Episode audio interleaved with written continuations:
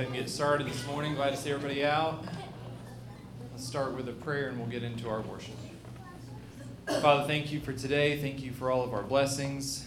God, we thank you for just for the sunshine, for the rain, Father. Just thank you for every way that you bless our lives, Father, the way you bless the earth. Just pray that you would be with us this morning, God. Pray that you would give us a good worship service this morning. Help us to lift you up in song, Father. Help us to open our hearts to you, God, just to connect with each other and connect with you. Father, just thank you for just this blessing of being able to worship you. Thank you for prayer. Thank you for your word. God, pray that you would be with Jamie this morning. Pray that you would bless him with the things that you have given to him to speak to us. Pray that you would bless him with just boldness to speak them. God, just pray for those who are on our sick list. Father, just pray a blessing on each one of them, God, in each one of their situations, that you would give healing if it's your will. Father, that you would give peace and comfort. Father, you would give strength. And just pray for our church. Pray for the people who are here. God, we pray for all the marriages. Pray that you would help us to strengthen those bonds. Father, that we can be united in you. Father, pray for our leadership here. Just pray that you would be with everyone who's traveling. Father, if people are on vacations or just out of town, God, that you would bless them, that you would give them safety, help them to return back to us. Father, just pray for our day. We can have a good day in you. Father, just go with us now. Go with us through this worship service. In Jesus' name, amen. Praise God from whom all blessings flow. Praise him, all creatures here below. Praise him above, ye heavenly hosts. Praise Father, Son, and Holy Ghost. O Lord God of Israel, there's no God like you in heaven or earth below. O Lord God of Israel, there's no God like you in heaven above. You keep your covenant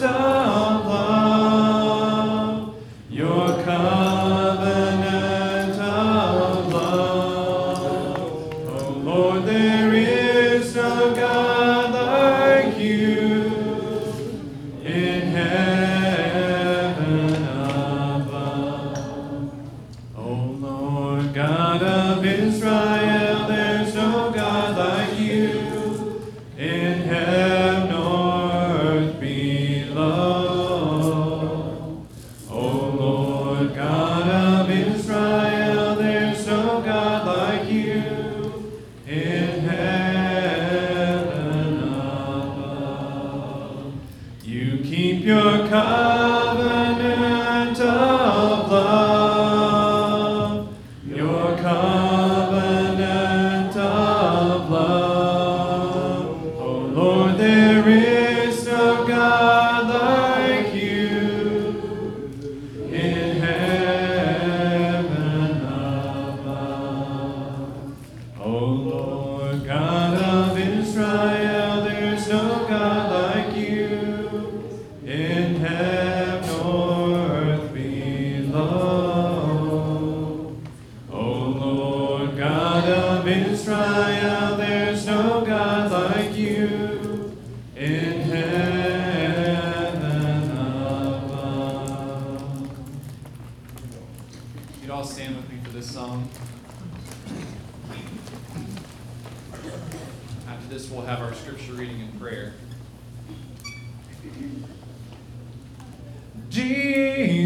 you're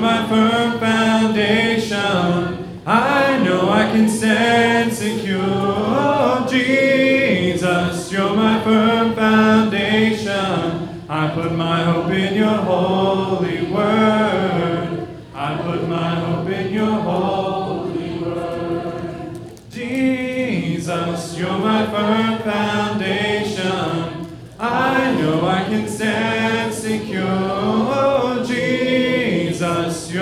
firm foundation. I put my hope in your holy word. I put my hope in your holy word. I have a living hope. I have a future. God has a plan for me. Of this I'm sure. Of this I'm sure. Jesus, you're my firm foundation. I know I can stand secure. Oh, Jesus, you're my firm foundation. I put my hope in your holy word. I put my hope in your holy word. Your word is faithful.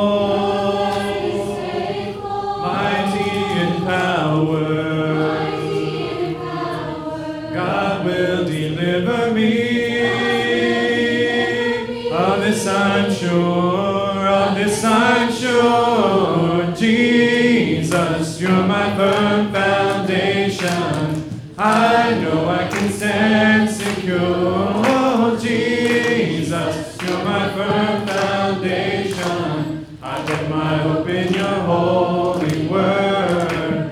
I put my hope in your holy word. Jesus, you're my firm foundation. I know I can stand secure. Oh, Jesus, you're my firm foundation. I put my hope in your holy word. I put my hope in your holy word.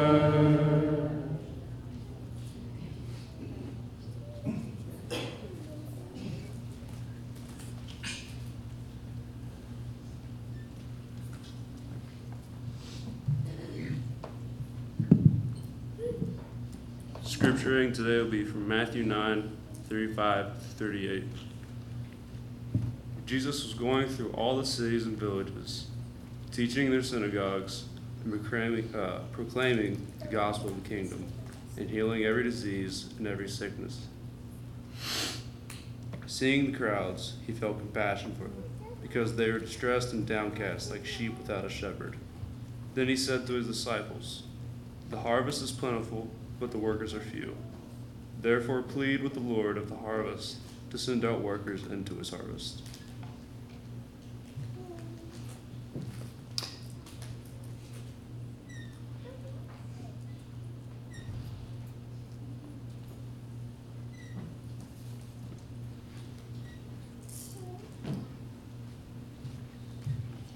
Pray with me, please. Most gracious Heavenly Father, I want to thank you for this day. I want to thank you for giving us the opportunity to gather in your house this morning. I want to thank you for all the wonderful blessings that you give upon us. The rain we received last night, our health, and most of all, the gift of your Son for the forgiveness of our sins. We ask that you bless this service, watch over it. May it be uplifting to you. In Christ's name I pray. Amen.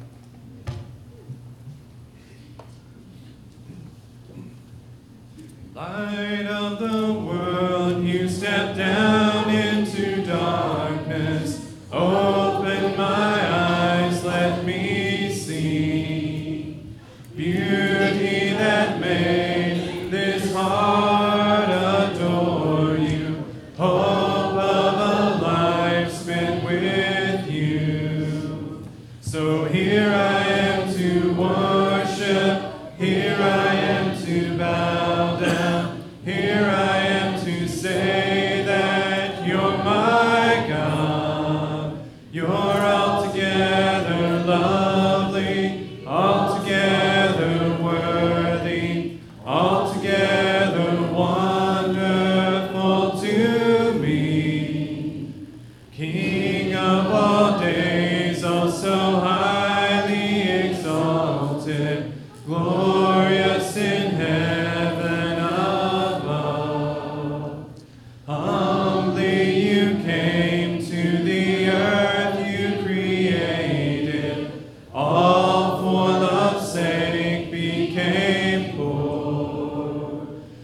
Here I am to worship, and here I am to bow.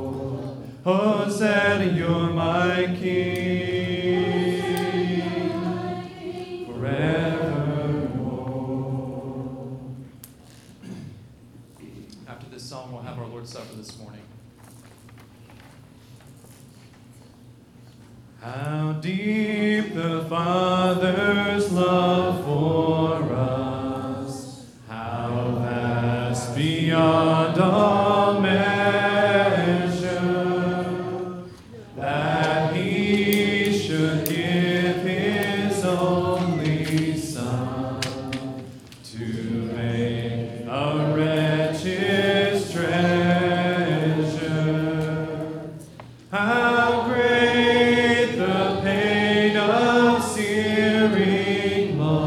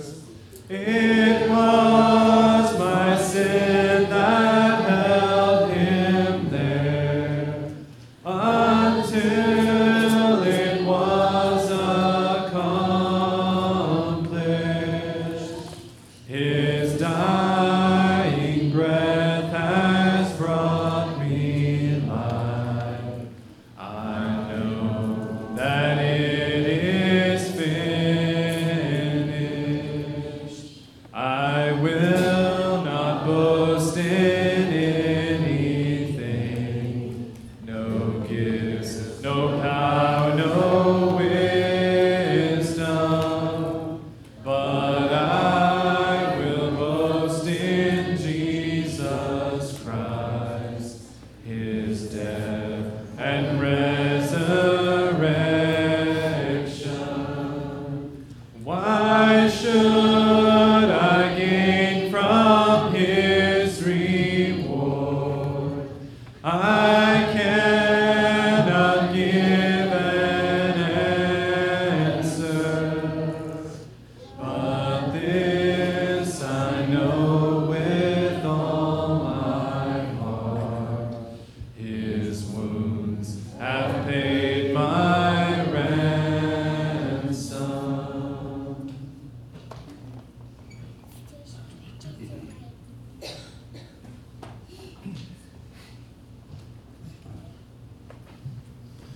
Good morning, and it is a good morning. It's a pretty morning.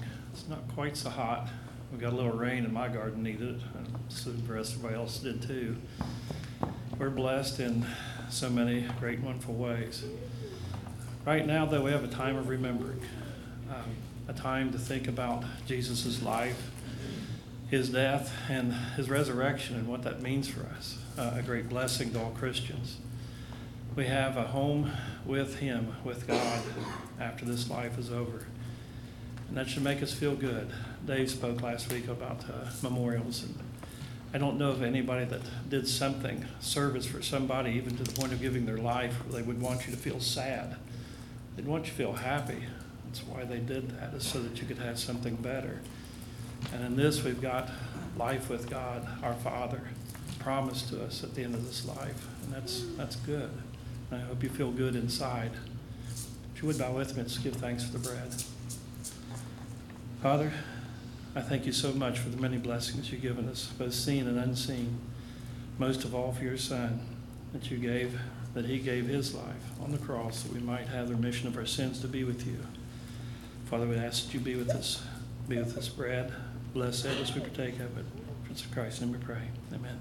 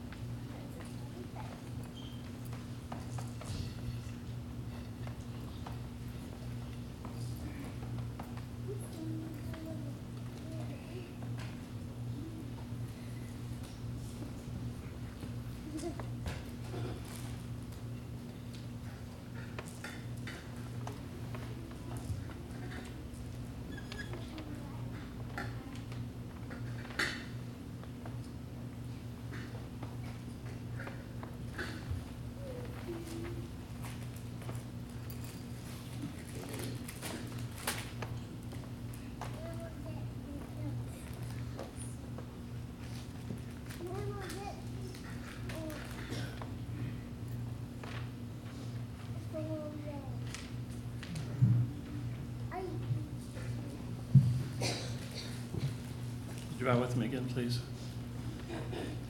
I am the Father, again come thanking you for your Son, and now for his blood that was shed on the cross to wash away our sins. Father, I ask that you bless this fruit of the vine as we partake of it. Help us to remember the gift that you've given us, to be glad in our hearts, and let it show through our lives. In Christ's name we pray. Amen.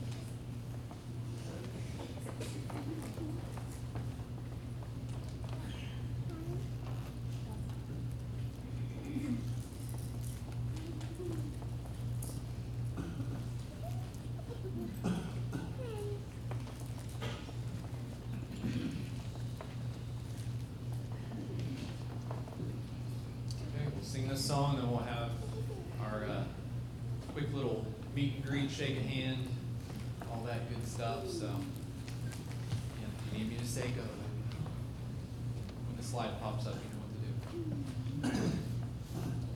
How I love you, you are the one, you are the one. How I love you, you are the one for me.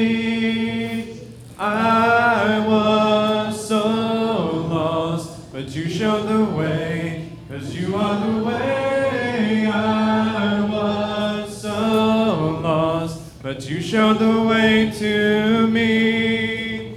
How I love you, you are the one, you are the one. How I love you, you are the one for me. And I was lied to, but you told the truth, 'cause you are the truth. I was lied to, but you told the truth to me. How I love you, you are the one, you are the one. How I love you, you are the one for me. And I was dying, but you gave me life, 'cause you are the life.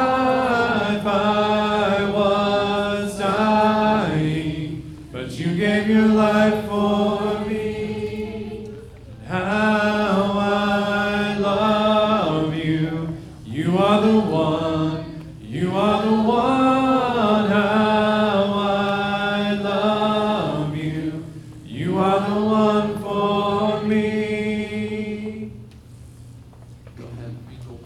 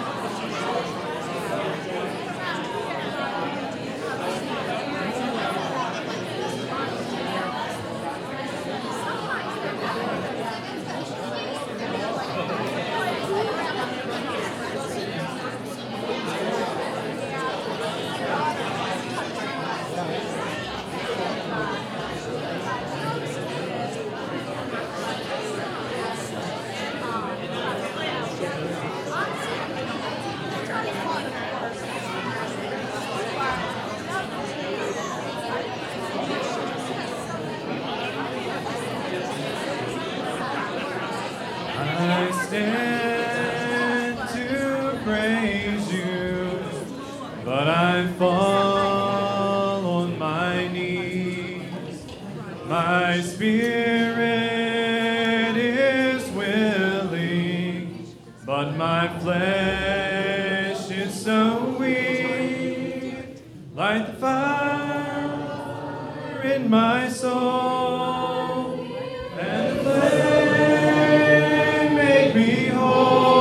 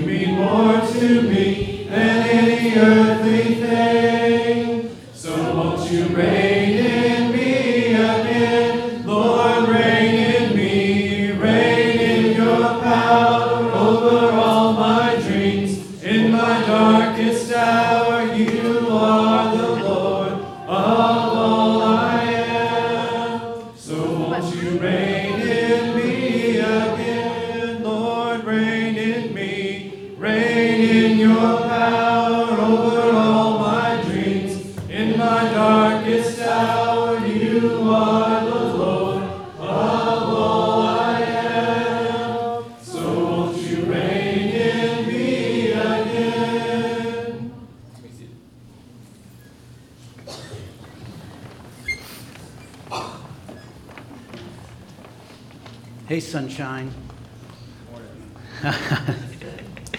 Hey, Sunshine. What's up? Good morning.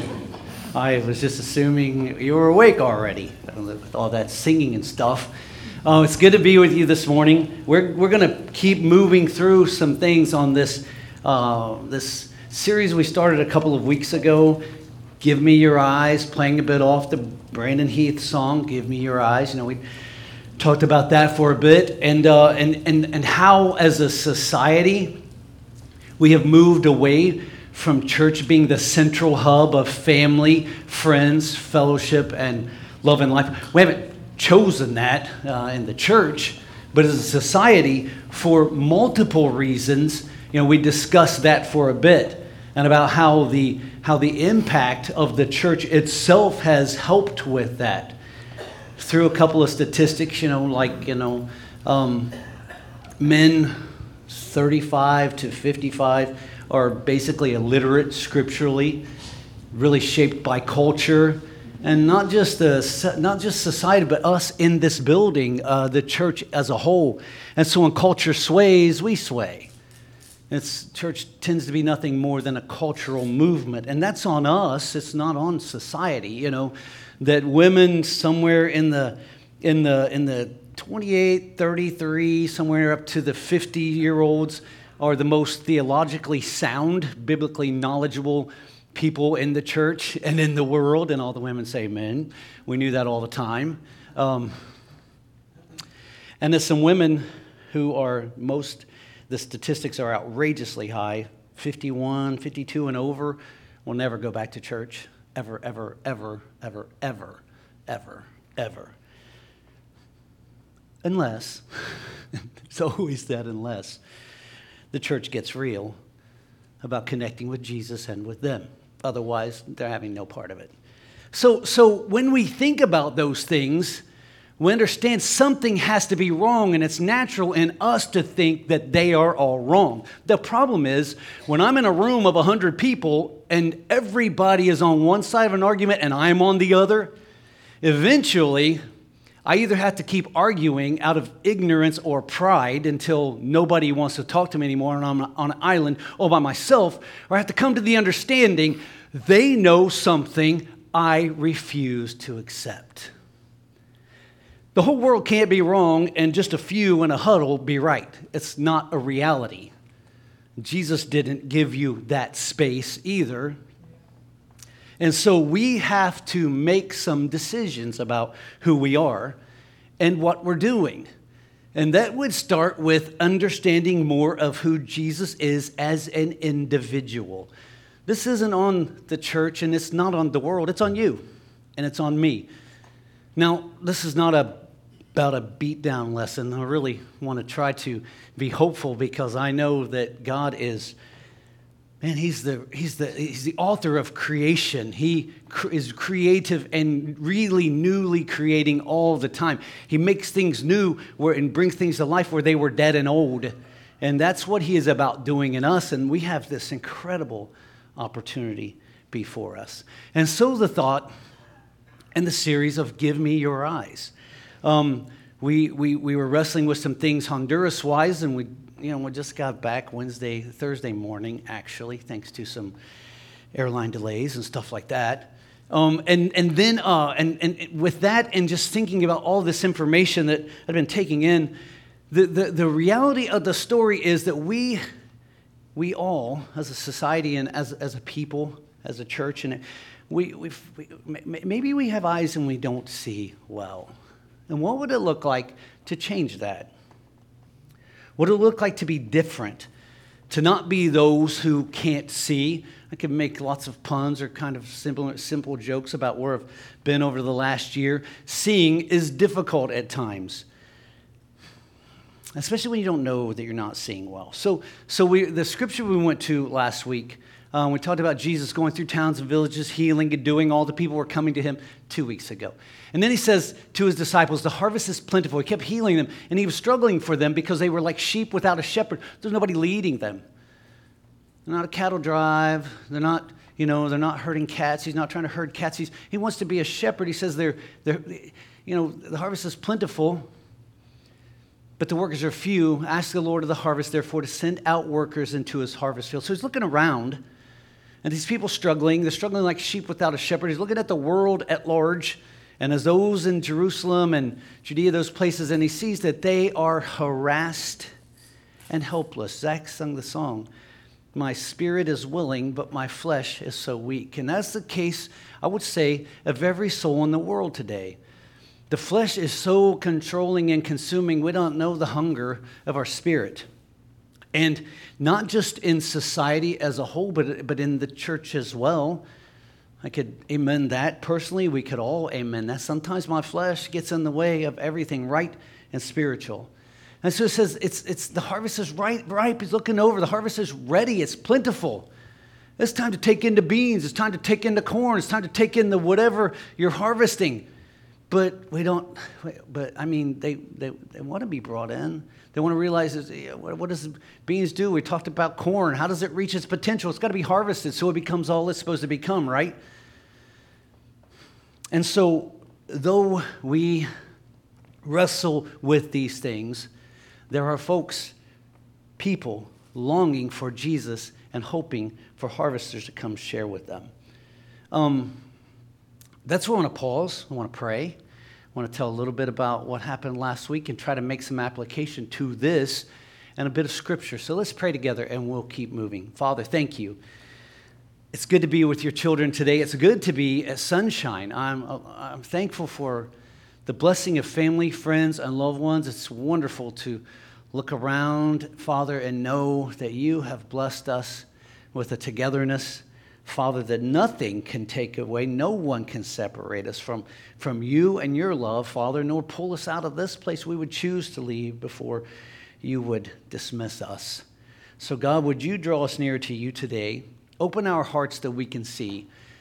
Move in us and among us, God, that we would be those who are a breath of fresh air to a world that's struggling for direction, and yeah, that we wouldn't go tell them they're struggling for direction. We would just be direction and hope and light and life. And Father, bless those who aren't here today. They may be watching online, going to watch another time, or just, yeah, they don't get to watch it all. Just bless them, God. Feed them, serve them, love them. Be all you are to all of us and all those we love. You are the great God, and we are not, and we thank you for that truth. In your Son's name we pray, amen. So as you know, a lot of you sponsored us, blessed us, helped us, prayed for us. A group of college students, one of the college students' dad and myself went to Honduras. We didn't get to go since 2021. As you know, some things kept us from being able to do that, mostly related to me. We were blessed to be able to go to Honduras and do some great work. The blessing of some of these things, I didn't know. I guess I just need to tell the story. So if you prayed, if you gave $1, if you bought a snack, if you did whatever for this trip, I constantly think of God and Abraham, the crediting it to him as righteousness. Some things are just as he did it himself. And that's a powerful truth and understanding of biblical things, okay? So, but here's what I want to say. We flew out of here Thursday morning from John Glenn International in Columbus, and immediately the plane had a gas leak. The gas leak was kind of weird because of some things that had happened to me before this particular moment. About 2 weeks before, I got a message from Amber about a lady who needed a house built for her, and those of you who follow Breaking Chains on Instagram or Facebook would know about Sylvia and her mother-in-law's house, or David and his mom's house. Horrible conditions and just difficult living conditions, the worst of the worst she says she had seen, no doubt that I had seen or we had seen. So I get a message from her, and I struggle with this stuff, okay? I don't like talking about this stuff a lot. I don't like the left hand knowing what, not because I don't like to brag, I'm as big as they come about yapping about me or whatever, but I don't want to take the glory from God, and I certainly don't want to be in those places of just making this about me or us. This is not about me or us. And I don't deserve any, we just immediately, let's just not go there. You know, I don't want to be Moses striking the rock. Must we build this house for Sylvia? We know we're not those guys. Right, Jacobo? That's right. So I get a message. I need to talk to you. I call her, and she said, I have a problem. We went to one of the house sites today, and we want to build this house for Sylvia, but there's a problem. I said, what's the problem? And then this next part of the story, I just kept to myself for 2 weeks and prayed about it. She said it's in the neighborhood has high gang activity. It's very dangerous. And she said nobody wants to build there, and the people over us don't want us to go there and build, and they don't want you to go there and build. And I said, what do you want to do, Amber? And she said, I'm going to build a house by the end of the summer if I have to do it myself, with David's help, who is just a dear friend. I said, okay, well, I'm going to pray about it, but I think we're probably going to have to build this house. And so I go to bed that night, and I pray about it, and I had the worst dream ever about being in Honduras and horrible things happening that I just don't even want to mention. And I woke up the next morning, I'm like, wow, this is awful. I hate this. Did you commit to building a house? Because, look, what did you do? Did you say... And so I take a walk, and I'm praying, God, I don't subscribe to dreams and their interpretations. I'm not a prophet nor the son of a prophet. But that was really weird. And so I'm just going to ask you to remind me and encourage me today, because it's in my heart and mind, if you were here, you'd build Sylvia a house. And you would just be you in whatever the neighborhood is or wherever we go. So give me confidence. I don't look into signs. I see affirmations. Everybody's looking for an open window or a closed door, though we're not really good at interpreting those things if we're honest. When things go our way, God is with us. And when things don't go our way, God's mad at us. We know who we are. We're a mess. But I get on the plane, and the pilot comes on and says the right engine's leaking fuel. I'm like, what is going on right now? God, I need this engine fixed. We need to get to Honduras today. We're supposed to be at Bencaleth. We haven't been able to be at Bencaleth forever and ever and ever. It's been closed, the special needs orphanage, because of COVID. Now I'm praying that they actually fix the engine and don't change planes, because it's going to take longer. Like, are you praying they'll fix an engine on a plane that you're going to fly in? That's weird, on top of everything else. But I am. Fix the engine. It takes forever. Now we're delayed several, hour and a half, and we had like a 50-minute window when we land, when we get on the next plane. So I'm praying about that. Help us go. The pilot's like, I'm going to put it to the floor when we get up, to flying altitude. I'm like, I understand putting it to the floor. I get it. We can make up a little time. I'm speaking my language. Anyway, so we are flying and flying and flying, and I get the Wi-Fi, pay for the Wi-Fi. Amber, we're delayed. It's not so good. Courtney, we're delayed. It's not so good.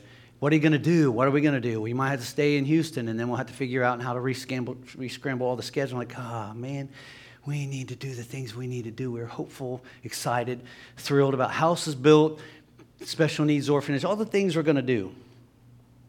Zach, you know the story. If you've been to Honduras, you know the story. You don't want to be delayed. You want to get to Honduras. You're ready to go. I've got a bunch of college students, man. We don't want a rain delay. It's bad for morale. And I keep praying, and I flip open the app, and I'm watching the United app. Okay, if we fly into terminal whatever, got to catch the train across the airport. Say we land at D, we got to get to E, or land at D, got to get to A, or whatever. We just got to fly. Talk to the stewardess. She's like, they're working it all out. Ain't no big deal. I talked to the stewardess again. She's like, I don't think you're going to make it. I'm like, that's not working it out, by the way, in case you wondered. That is not working it out. And we keep making time, and I keep watching the app. We're 20 minutes after we're getting in 20 minutes after the flight goes. They're not going to hold the flight. Then we're 10 minutes after the flight goes, are supposed to take off. Then we're on time. I mean, on time as in we get there on time for me. We get there when it leaves, and if we hurry. Then we're 10 minutes early, and then I look at the gate, and the terminal, landing at Terminal C. 10, flying out of Terminal C, Gate 11. I'm like, wait a second. Is this even real right now?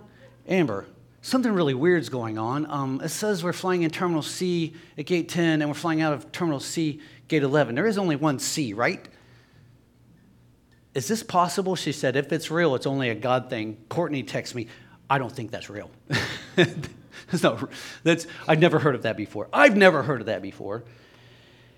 And I reboot my app, and I reset my app, and it says the same thing. And now we're 10 minutes early. Now we're 12 minutes early. And I'm going, I don't even get this right now. And I'm trying to take it in. and we land. I get off the plane. I'm up toward the front, and the lady goes, "You got to get their passports out and move it." So I go back to 10. I'm like, "Go to 11, get your passport, go to 11. And we all get on the plane. I sit down. Nobody goes to the bathroom. Nobody gets a drink of water. We just go plane to plane. And when we sit down, he's backing out. Pretty much that's fair, right, Jacobo? He made your butt go into, your fanny go in the seat as he's taking off.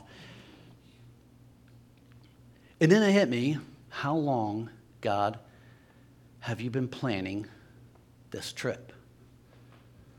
How long have you been meddling in these gates I'm all worried about? How long have you been handling things people have been praying about for months?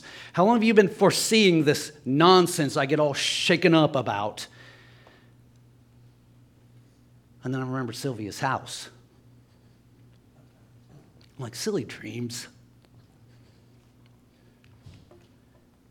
All right, we're going to build the house. We built the house. It was the coolest day ever in Honduras. When we fly in, Amber's like, hey, we're going to go to Bencaleth. Who gets to go to Bencaleth? Nobody for 4 years. We go to Bencaleth, play with the kids. 2 days later, we took them all to the movies. I've never taken a kid from Bencaleth outside the gate. That's another day. We're going to talk about this, God willing, in a couple weeks with some of the students up here. Anyway, we go to. I'm getting ready to go into Baxter that night. Amber says, hey, I got to talk to you about what we're doing tomorrow. I said, yeah, I guess we're building Sylvia's house, right? She said, I thought you'd say that. And we went to build that house. It was so fun. The house was, you can't even imagine how bad this lady's house was. But when we went to build the house, the neighborhood was peaceful. Kids were playing. It was sunny. It was fun. Not a hint of anybody out of place anywhere, anytime, except people coming over to speak to us and laugh with us and be kind to us. And I remember leaving going, God, what? What am I even doing here? Where do these fears come from? Where does all this, when it's you who's in control? Yes, if I'm left to myself, I don't want to be in Honduras. I don't want to be in Columbus or Portsmouth by myself without God, right? But you're safer with God anywhere than home without him. And that's a truth we need to hang on to. And the story unfolds a little further. You know, all the things we get to do, all the things we're blessed to do, all the neat things that happen. And then it's time to come home. And we were blessed to build some houses. We're blessed to work with some wonderful folks, do some the feedings that we, I mean, it was just all the things that are so, yeah, that you pray a lot about, that God will look out for us, give us great adventure, keep us safe. It was all those things and so much more. You're dirty and you're sweaty. It's 97 degrees, hotter than, I mean, it's hot, hot, hot, hot. And we've been back here getting ready. I'm like, you got to get out in the sun. I'm like, I am. It's 62 degrees and sunny in North America. You're down by the equator basking in the sun. I was eating breakfast. I'm like, I'm sweating, eating breakfast, like just profusely sweating. I get on the plane to come home, and we fly from Camiagua to Houston, everything's all cool. Then we get on the plane at Houston. We're delayed again, and we get on the plane finally to come home. I'm looking for my seat. My seat, you know, I got a window seat. It's a nice view, and when I get there, there's a gentleman in A, B, C, D, E, D, and then E. There's this really cool looking, I'm saying this with black gentleman, he had this really cool beard, you know. And this looks like one of those guys, you're like, I want to know this guy. This just looks cool. And I sit down in my seat, and I immediately sense this, like the most incredible sense of smell of urine. Like, I don't know how to say this. It was overpowering. Like it had been there for a long, long, long time. I'm like, did a kid like pee in the seat, and I didn't know it. You know, there's ammonia, there's all those things. Like, man, I'm going to be so sick. I'm the sissy with the scent allergies, you know? Like, don't use hand sanitizer with scented hand sanitizer, right, Sean, on the bus to Winterfest or anywhere else. I'm crying like, Mom, hold me. Anyway, what do you do? I'm like thinking, okay, when we take off, once we take off and they say, you're free to move about the cabin, I can say, hey, there's something's going on up here. And my seat, it probably needs cleaned. I thought I was going to be wet. It was that bad. I'm like, what did I sit in? And I'll tell these guys so that they don't feel like I don't want to be around them. And then by the time I start being convinced and we're backing out, that's what I'm going to do. I have to do it. This is horrible. I mean, whatever you think, just think it's way worse. I know I just went to Honduras. I should be ready for this. This is what you signed up for. But I'm not ready for this. This is the plane. It's your little respite. You know, nothing happens on the plane. You just kind of get lost. And I noticed this piece of tape on the gentleman beside me, sitting beside me, on his finger. And then, Zach, you might be familiar. I don't have a clue about this. But I had a cord coming out of it. And a little, and I didn't know what it was. And I don't know how not to ask. You know, I'm like, something's going on here. He clearly has been in a hospital or something. And you know, what you should be doing right now is thinking about the smell and his finger and the cord and knowing nobody did anything in my seat. But I'm still thinking, I'm getting out of this seat. Someone's going to give me a break, but I do want to know what's going on with this finger. And at the end of this finger, at the end of the cord is a plug. You know yet what's going on here? Because I don't. So I ask, how you doing? Good. I'm Jamie. I'm Mike. Mike, it's good to meet you. Good to meet you too, Jamie. What's your last name? Riley. What's your last name? Rogers. So what's going on with the, did you hurt your finger? Just looks at me real blank-faced. I'm like, man, I apologize. If you don't want to talk about it, it's not my business. I'm sorry if I stepped too far, but sorry. And he says, for real, no. Looks me in the eyes. And turns back, he says, no, I need to talk about it. I'm like, oh. And then he says, I was a military policeman in Afghanistan. I'm like, oh. And a truck ran the first checkpoint at our base. And we yelled, stop, and I held my gun up, and then it ran the second checkpoint. And then I shot him and killed him. And he had IED in his vehicle, and I woke up like 2 days later, just all destroyed, hips gone, stuff broken. I'm like, I guess I'm not moving out of this seat. I don't mean it to be cute. But I mean, at that moment, it hit me so clearly. This smells him. And he's, this smell is here because he was protecting people, loving you and me, and putting himself in harm's way because of what he was convicted that was right, convicted of doing that was right. And I'm watching him, and he's telling the story and all the loss he suffered, how long he's gone through this. This is clear back in 2001. I'm like, and you're getting out of this seat because this smell is uncomfortable for you. And I listen, and we talk, and I'm like, man, this is really shallow, but I'm sorry. He's like, you don't need to be sorry, man. I chose that life. I said, I am, and I'm sorry for being so flippant how I asked. I needed to talk to somebody. And then he would start to nod off, and I said, so he'd wake up, and I said, tell me out the cord. He said, well, I get really tired because things don't work right. I have to plug this in, and it does something for his oxygen and everything else and revives him back, and he'd start to fall asleep. And I'd say, and he'd say, Jamie Riley, thank you for listening to my story.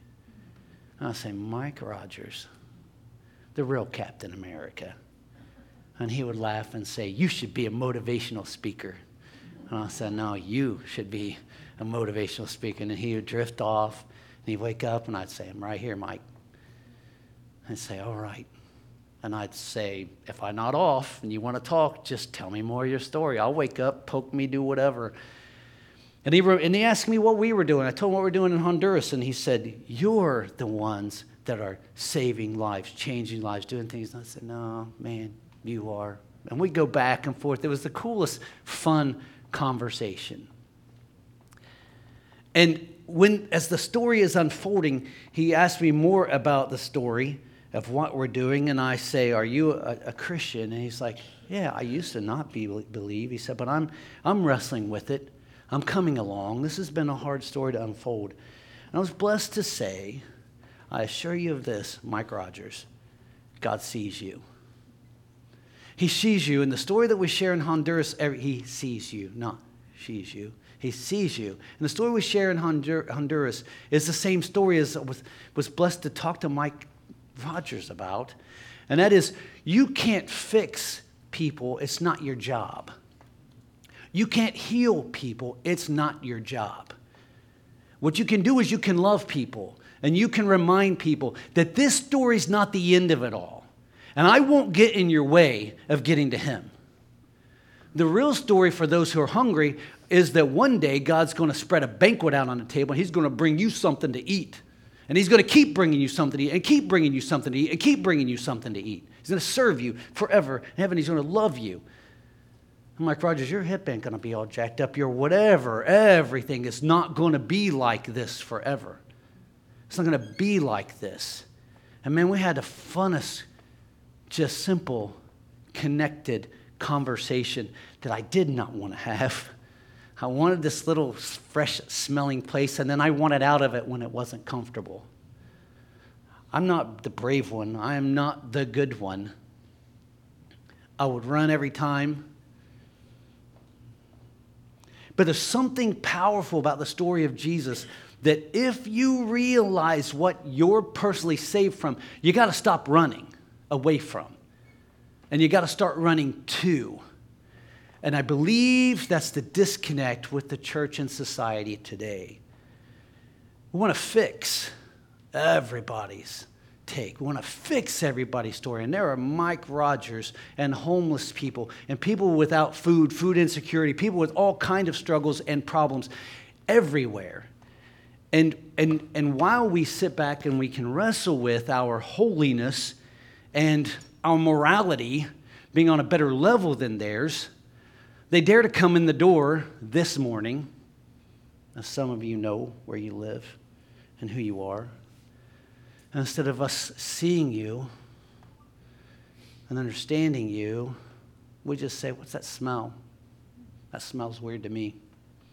I shouldn't be around that smell. I got scent allergies, don't you know?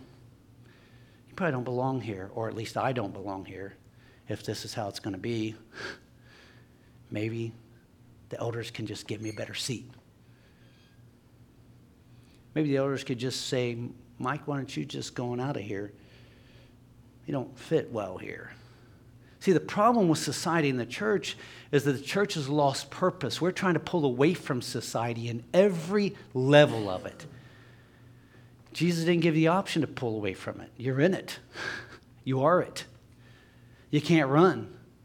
You can't protect your kids. You can't protect yourself. You can't protect your spouse. You can't protect anybody. In fact, you're not supposed to. You're supposed to be the light of the world, and the leaven leavens the whole thing. You're supposed to be salt that makes it saltier. And so we are brave, and we stop running. My daughter's been going to Honduras since she was 11. I pray every time over not to get sick, help nobody to hurt her. I'm like, she's in Honduras, ding-dong. It's crazy everywhere. Only God's going to keep her safe. I'm not able to. So we got to make some points here, and then we need to keep moving, okay, and give this to you. Here's something that happens in a story from Jesus. In Luke 7,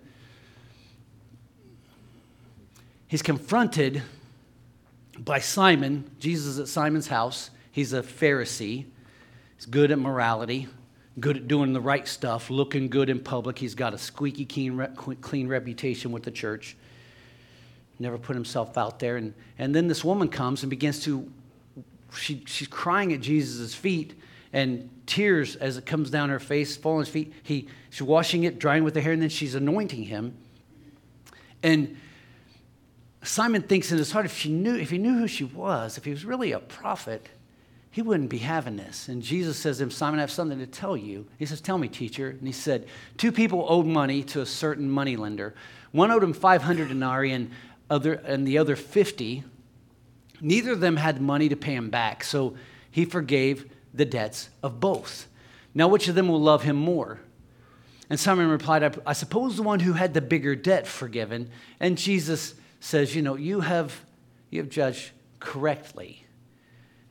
Now, it's not the fact that one had a greater debt. Here's where this all breaks down for us. We think that there is levels of sin, and that because you don't sin like me, you sin better. You're a better sinner than me. We think there's levels. There's not levels of sin. Every sin cost Jesus his life. Some sin has greater collateral damage. I will give you that, and that's all I'll give you. I'm sorry. But every sin cost Jesus' life. Sin is sin is sin is sin is sin. Doesn't matter. No, he lied and he murdered. Sorry. You get hell just like he gets hell without Jesus. Greater collateral damage, we would say that. One hurts, devastates way more than others, right? Don't overthink this. This is pretty simple. Regardless of what doctrine you hold, sin put Jesus on the cross. Every one of us are unfaithful without Jesus. So we would say then, 500 or 50. Well, both, neither can pay, so they're both at their wits' end. So who has the greater debt? Well, both. Well, he doesn't say that. He says the one that had the greater debt forgiven. Here's where we get lost, okay? There's in an understanding of what your debt and your sin really is that's a big deal. Simon and this woman both are sinful. Simon cannot actually get his mind around what his sin has cost him. And the woman clearly knows her sin has cost her separation from Jesus. Simon's self-righteous. Simon has all his moral purposes and compasses together, so he can't be as bad as her. But his sin put Jesus on the cross. Her sin put... So what's the greater debt? It's a story to help you understand that the realization of your sin is what makes the reality of Jesus and your love for him powerful. It's what gives it all of its hope. And he says this so well. You know, if you push on, you can read it here. Then he turned to the woman and said to Simon, do you see this woman? And this is what we're getting at. Here's a woman who understands her great debt and her great sin, and a Simon who does not understand his great debt and his great sin. He thinks he's got little sin, so Jesus says, okay, you think you got little sin? You just owe 50. She has great sin. She owes 100. It's a story, okay? Don't get lost in the story. Do you see this woman? I don't see the woman. She's a sinner. She can't be like me. You see this woman, I came to your house, you did not give me any water for my feet, but she wet my feet with her tears and wiped them with her hair. You did not give me a kiss, but this woman has not stopped from the time I entered. This woman from the time I entered has not stopped kissing my feet. You do not pour oil on my head. She has not stopped pouring perfume on my feet. And so the power of the story, when you come to grasp the depth of it, is this. Jesus is trying to make a connection between Simon and this woman. When you miss her, you miss me. I put a couple of thoughts here. I'm going to read them, and we're going to wrap up for the day, okay? How does this make sense to us? How does seeing people impact the world? And one of the lines I put down here, I read this, and I lost the author. It says, when you seek to understand more than be understood, in parentheses, arguing your point, when you seek to understand more than be understood, you'll begin to sense movement. See, so often we want ourselves to be heard. We're going to make our points. We're going to win this argument. You're going to go to hell if you don't do what I'm doing. I don't care. What I want to know is there any hope in what you're offering me besides just condemnation? I had a discussion with a young lady about 2 months ago. It was about something she was really struggling with. And then someone really close to her came to me and said, hey, So thanks for talking to da-da-da-da-da. It seemed to be very helpful. I'm like, oh, well, that's a surprise. I said, so how do you know it was helpful? And she said, because she told me she felt seen. Isn't that interesting? I didn't think I was trying to see. I was just trying to hear. And then these three lines, and we're going to be done. Hang on to this, because this is something that matters in your everyday life, from family to relationships to the church, one another, and to the world. If I can see you, if I can see me and you, and if I can see you and me, I may see Jesus in us. So the problem is, I didn't see this urine scent. I wasn't thinking that me and Mike Rogers were the same guy. When we were building a house for Sylvia's mother-in-law, I wasn't thinking me and Sylvia's mother-in-law were the same people. I can lift myself up. I'm American. I can get myself above this mess. I go to the right church. Let's take it a level deeper. If I can see me and you can see you and me, we may just see Jesus. Right? One more. If we can see me and we can see you and me, we may see Jesus in us. There's a level here, okay? Seeing one another in each other is what opens the door to allow Jesus to do his work in the world. If you're here and you're struggling in any way, this invitation is for you. I'm praying for you. The elders are praying for you. If you need to respond now or later, you can come connect with us. If you've not given your life to Jesus, if you've not been immersed in him, this is your day. Why don't you come as we stand and sing?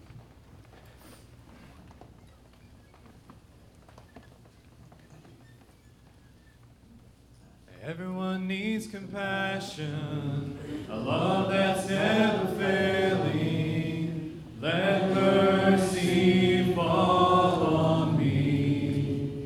Everyone needs forgiveness, the kindness of the Savior, the hope of nations. Savior, he can move the mountains. My God is mighty to save. He is mighty to save forever. Author of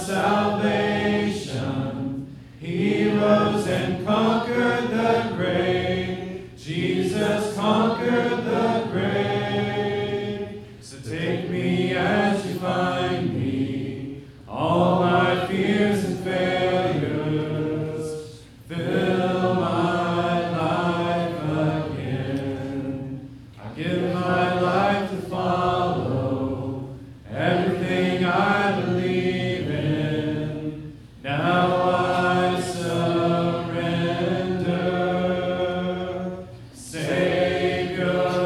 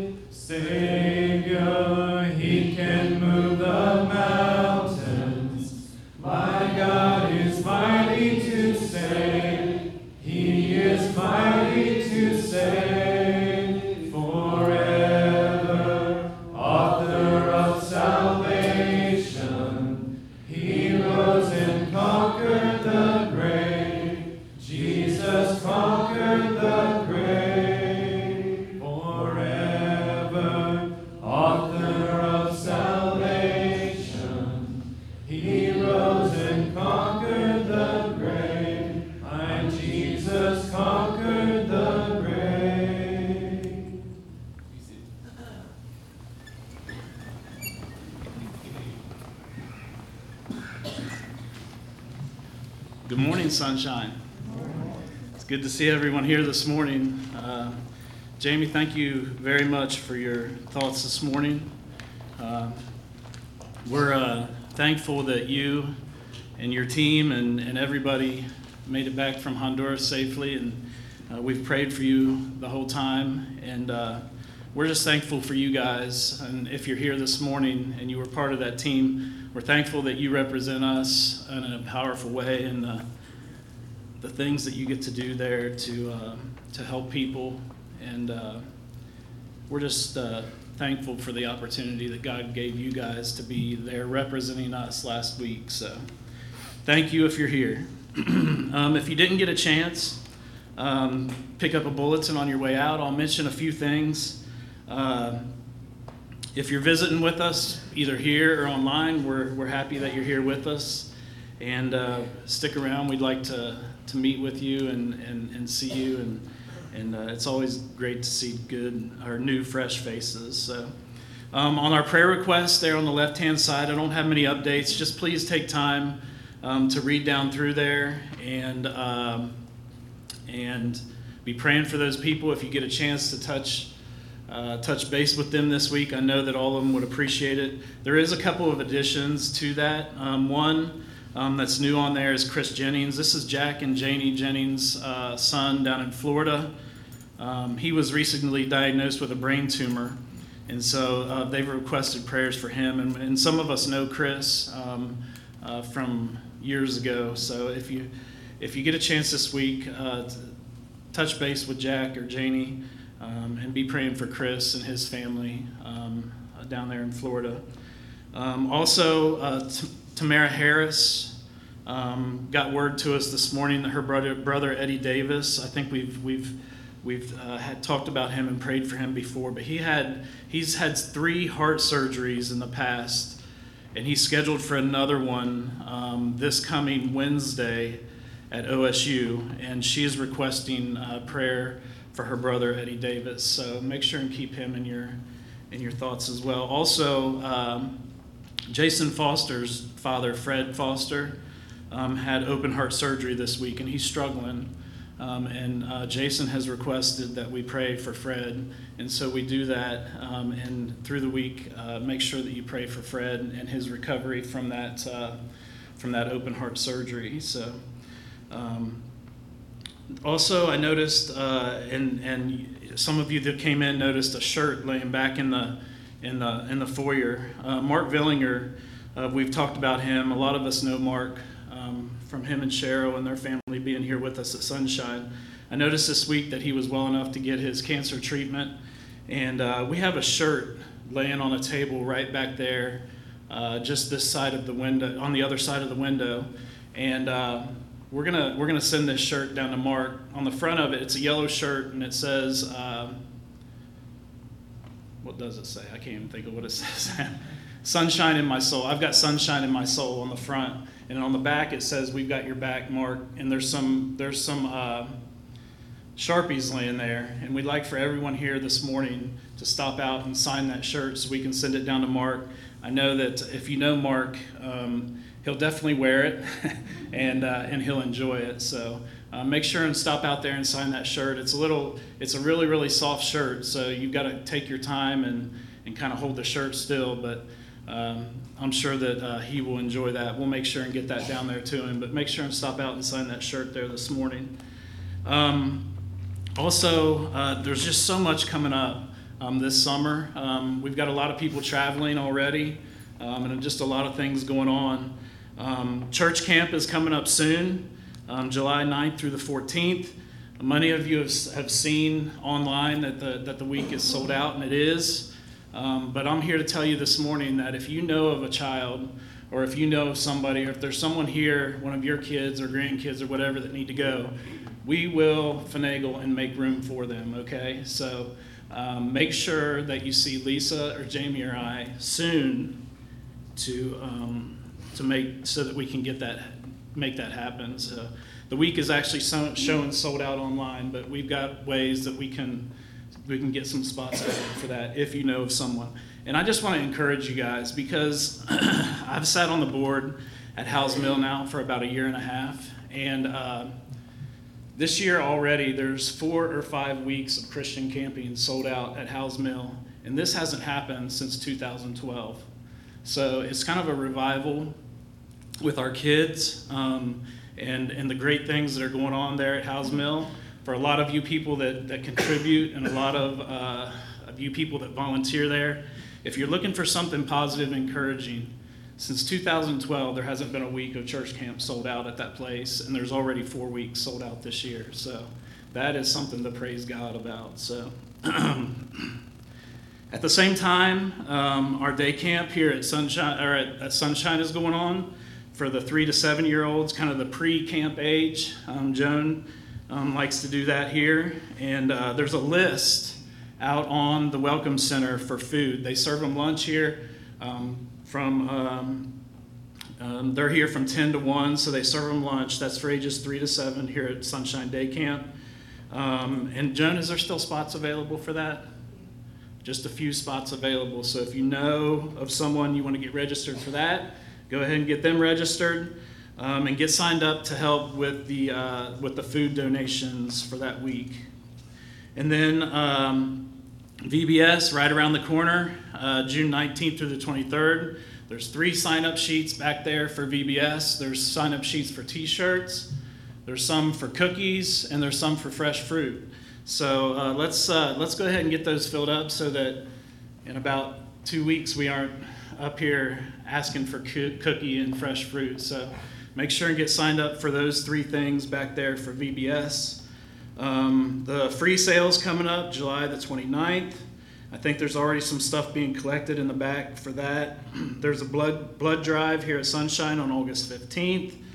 The item at Midwestern is shampoo and conditioner for this month. So you guys have always done a great job at contributing to that. So I don't think that I've missed anything. Is there anything that I was supposed to say up here that someone told me to say that I didn't? I think I've talked about a lot. So if you guys will stand with me, we'll be dismissed in prayer this morning. So make sure and stop and sign that shirt for Mark and get signed up for the VBS goodies and the day camp goodies back there on your way out this morning. Let's pray. God, it's good to be here. Thank you for loving us the way that you do. Thank you for all the blessings that you give us each and every day. Especially, dear Lord, thank you for giving us the opportunity to be here this morning, to gather around your table, to fellowship with our friends and neighbors and family. Dear Lord, sometimes we forget that it's a blessing to do that, and we know that it is. Dear Lord, we know that you love us and we love you, and we thank you so much for your son Jesus, for his body, for his blood, for the chance of eternal salvation that you've given us through him. Pray that we never forget that or never take that for granted. Go with us today. Give us a good day. Spend time with our family and our friends, dear Lord. Thank you so much for this day of remembrance of you that we have. We love you.